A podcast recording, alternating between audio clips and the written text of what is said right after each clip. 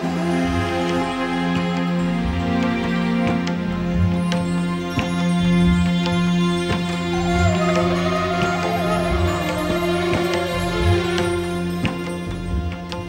Ebu Talib'in bütün bütün dara düştüğünü fark eden Allah'ın sevgilisi bir gün amcası Abbas'ın kapısına dayandı.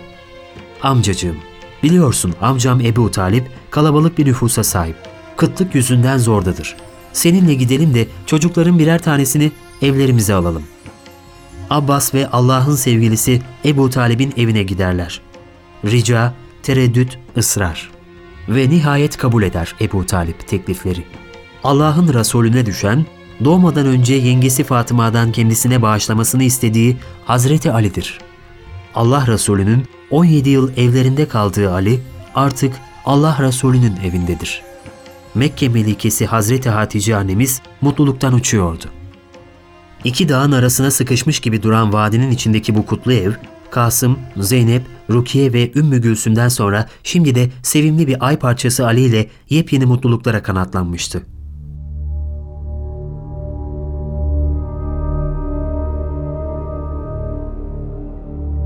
Aile mutluydu ama bu kutlu yuvanın içinde yaşadığı şehir Mekke tam anlamıyla buhranlar anaforunda kaynıyordu.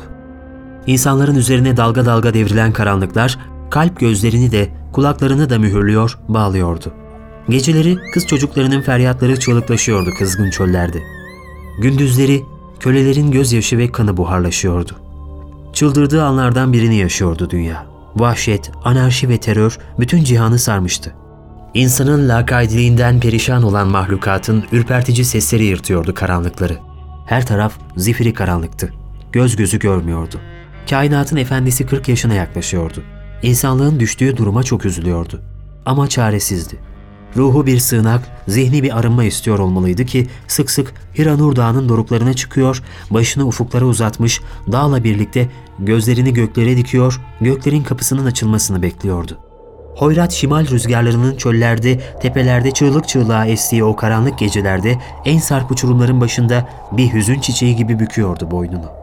İnsanlardan, seslerden uzak bir dağ başında haşin doruklarına zamanın ıssız dilimlerinin düştüğü Hira'da günlerce bir başına kalarak bütün insanlık adına af ve inayet diliyor olmalıydı. Her zerresinden sancılı bir beklentinin titreşimleri yayılan dağın doruklarında bir kutlu inzivadaydı. Kim görürdü? Kim duyardı? Ne yer ne içerdi? Kim dinlerdi ızdıraplarını? Hiranur Dağı'nın doruklarından etrafa bakarken neler hissederdi? O şehirde işlenen cinayetler yolculuğa çıkarken geride kalanlara beni unutmayın diyecek kadar ince, duygulu ve hüzünlü ruhunu nasıl dalgalandırıyordu Allah bilir.''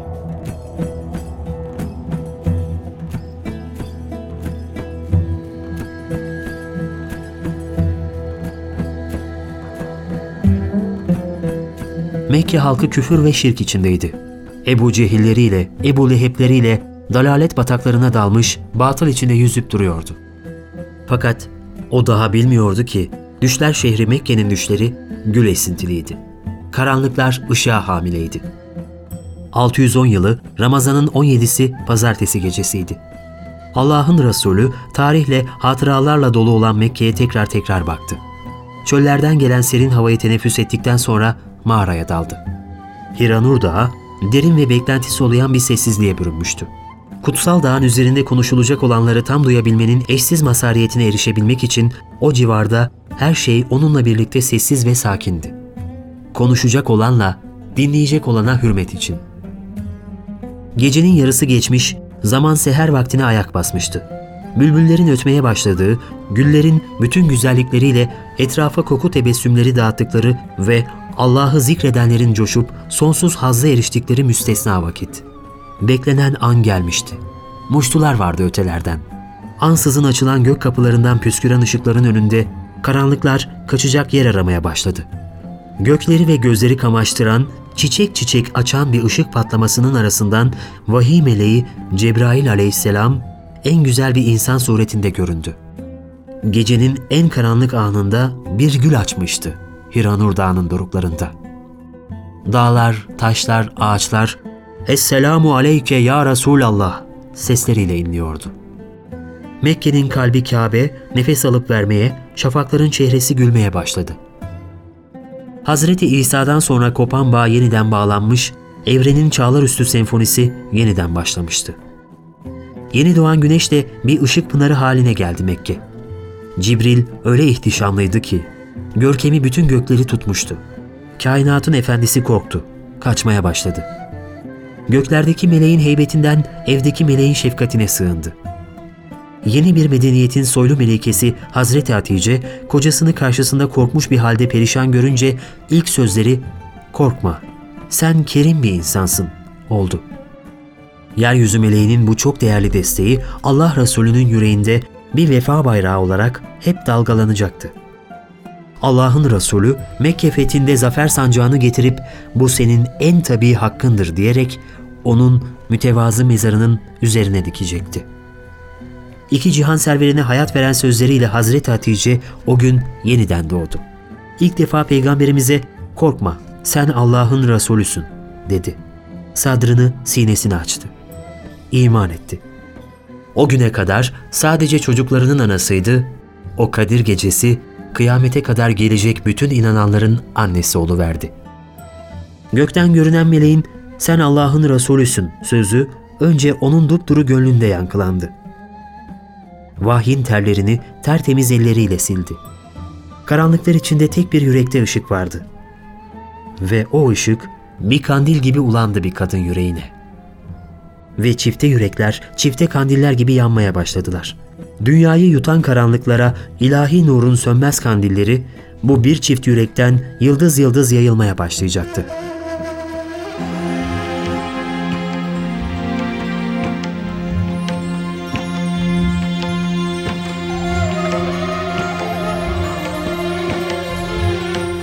Derviş odasının emektar sobası sönmüştü. Dışarıda kar hala yağıyordu. Derviş odasındakiler bir başka boyuta geçmiş de geri dönmeye zorlanıyor gibi dalgındılar. Yavaş yavaş Allah razı olsun sesleri duyulurken Seyfi Karagöz sönmeye yüz tutmuş sobanın kapağını açarak kül küreğiyle içindeki külleri ve közleri mangala boşaltmaya başladı. Etrafa kıvılcım sıçramasın diye közlerin üzerini küllerle iyice örttü. Vakit bir hayli ilerlemişti. Önce Mehmet Hoca kalktı. Ardından yaşlılar, sonra gençler. Derviş odasından dağılanlar birer ikişer aydınlık bir karanlığın içinde kayboldular. Biraz sonra köyün bembeyaz evlerine bir kartal gibi bakan derviş odasının ışıkları söndü.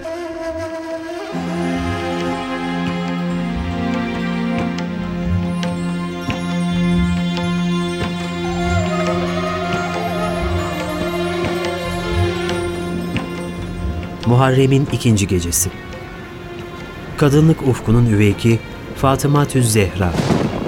İkinci gün kar yağmura çevirmişti. Gökler köye boşalıyordu sanki.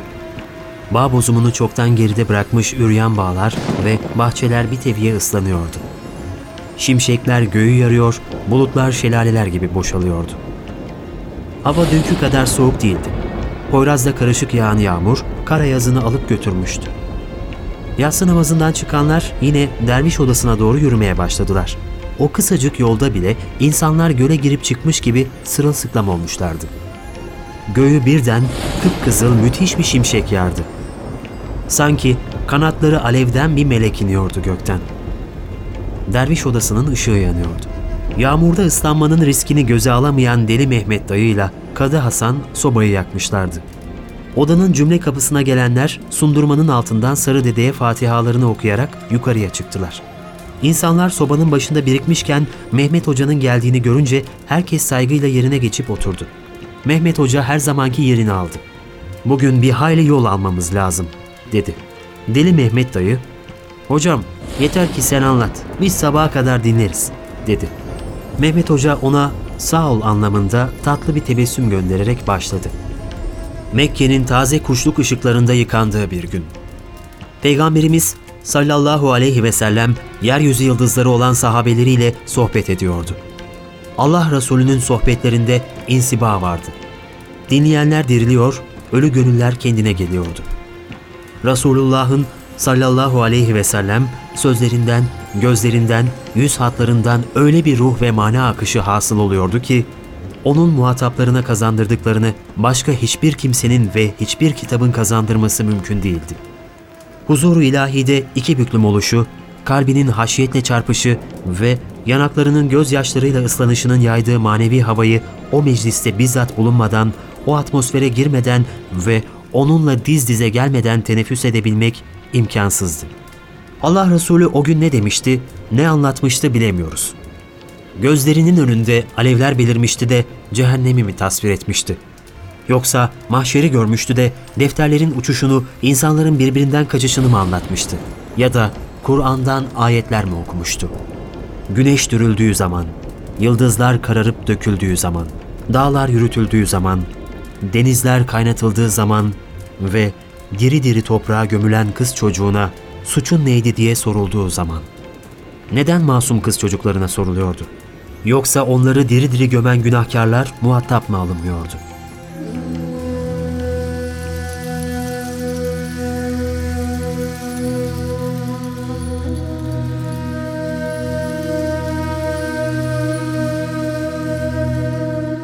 Sohbetin tesiriyle geçmiş günlerinde yaptıklarının vicdan azabında yanan bir sahabi inler gibi kesik kesik konuşmaya başladı. Adamın anlattıklarını dinledikçe Allah Resulü'nün yanaklarından yaşlar süzülüyordu. Adam çökmüş, adam bitmişti. Kelimeler korlaşıyordu dudaklarında. Sanki ateşleri avuçluyordu. Ben yandım, siz yanmayın der gibiydi. Gözyaşları sel olmuştu. Dur dediler adama. Yeter artık anlatma. Allah Resulünü perişan ettin. Adam da ağlıyordu, adama dur diyenlerdi. Yetim yürekler gözyaşlarında tutuşuyor, yeni bir dünya gözyaşlarından doğuyordu. Şefkat peygamberi anlat dedi. Bir kere daha anlat. İstiyordu ki imanın insanlığa getirdiği güzellikler iyice anlaşılsın. Nar olmadan nur olmazdı. Adamın bir kere daha anlatmaya mecali yoktu. Ama Allah Resulü anlat demişti bir kere. Arkasından tekmeledim. Bacaklarıma sarıldı. İtekledim. Kuyuya ittim. Geri döndüm. Evime doğru giderken karanlıkta hala babacığım, babacığım seslerini duyuyordum. Adamın kolundan tuttular ve dışarı çıkardılar. Allah'ın Resulü bütün gün boyunca bu olayı hatırladıkça ağladı, ağladı.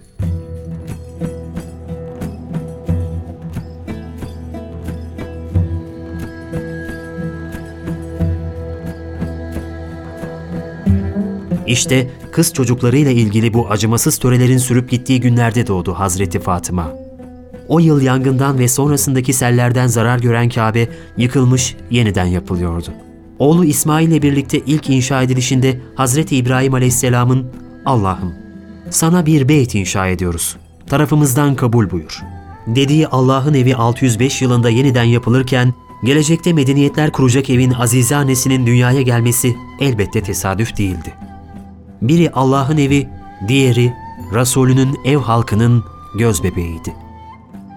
Fatıma, ebedlere kadar açık kalacak olan bir kapıydı. Bir kevserdi, bir ırmaktı.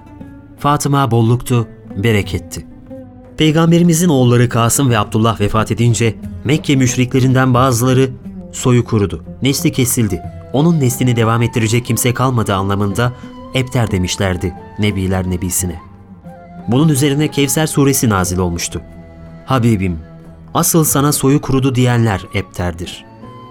Pek çok müfessir, buradaki muradın, Habibim, senin soyun kesik olamaz. Çünkü biz sana Kevser'i verdik manasında olduğunu düşünür. Her ne kadar Kevser dünyada ve ukbada pek çok hayır, bolluk, bereket anlamındaysa da Peygamberimizin soyunun Hazreti Fatıma'dan devam etmesi münasebetiyle Kevser'in bir manası belki de en önemli manalarından birisi Hazreti Fatıma'dır. Onun içindir ki Peygamberimiz sallallahu aleyhi ve sellem Hazreti Fatıma'yı bir başka sevdi. Fatıma, sevgisi çöldeki çığlıklara bir isyandı. Vahşete bir isyandı. Çünkü o yıllarda bir kızları olduğu haberini alan babaların suratları düşüyor, gölgeleniyor ve kapkara kesiliyordu. Baba utancından günlerce evinden dışarı çıkmıyordu. Kız çocukları kendi katilleriyle yıllarca aynı çatı altında yaşıyordu. Ve sonra bir gün babaları onları ellerinden tutup "Hadi seni dayına götüreceğim." diyordu. Ama kısa süre sonra baba eve yalnız dönüyordu. Küçük kız çöldeki isimsiz binlerce kuyudan birinin dibinde yatıyordu. Nice kız çocukları attıkları adımların son adımları, aldıkları nefeslerin son nefesleri olduğunu bilmeden babalarının önünde seke zıplaya koşturarak uzaklaşıyordu evlerinden. Anneleri yaşlı gözlerle bakıp kalıyordu arkalarından. Geceleri kız çocuklarının feryatları çığlıklaşıyordu kızgın çöllerde. Halbuki Fatıma Zehra doğduğunda Allah Resulü, kızım benim koklayacağım bir çiçektir. Ben kızlar babasıyım demişti. Allah'ın Resulü ben kızlar babasıyım diyerek bütün kızları kurtarıyordu. Ali ve Fatıma Zehra. Vahiy evinin bu iki çiçeği aynı evde büyüyordu.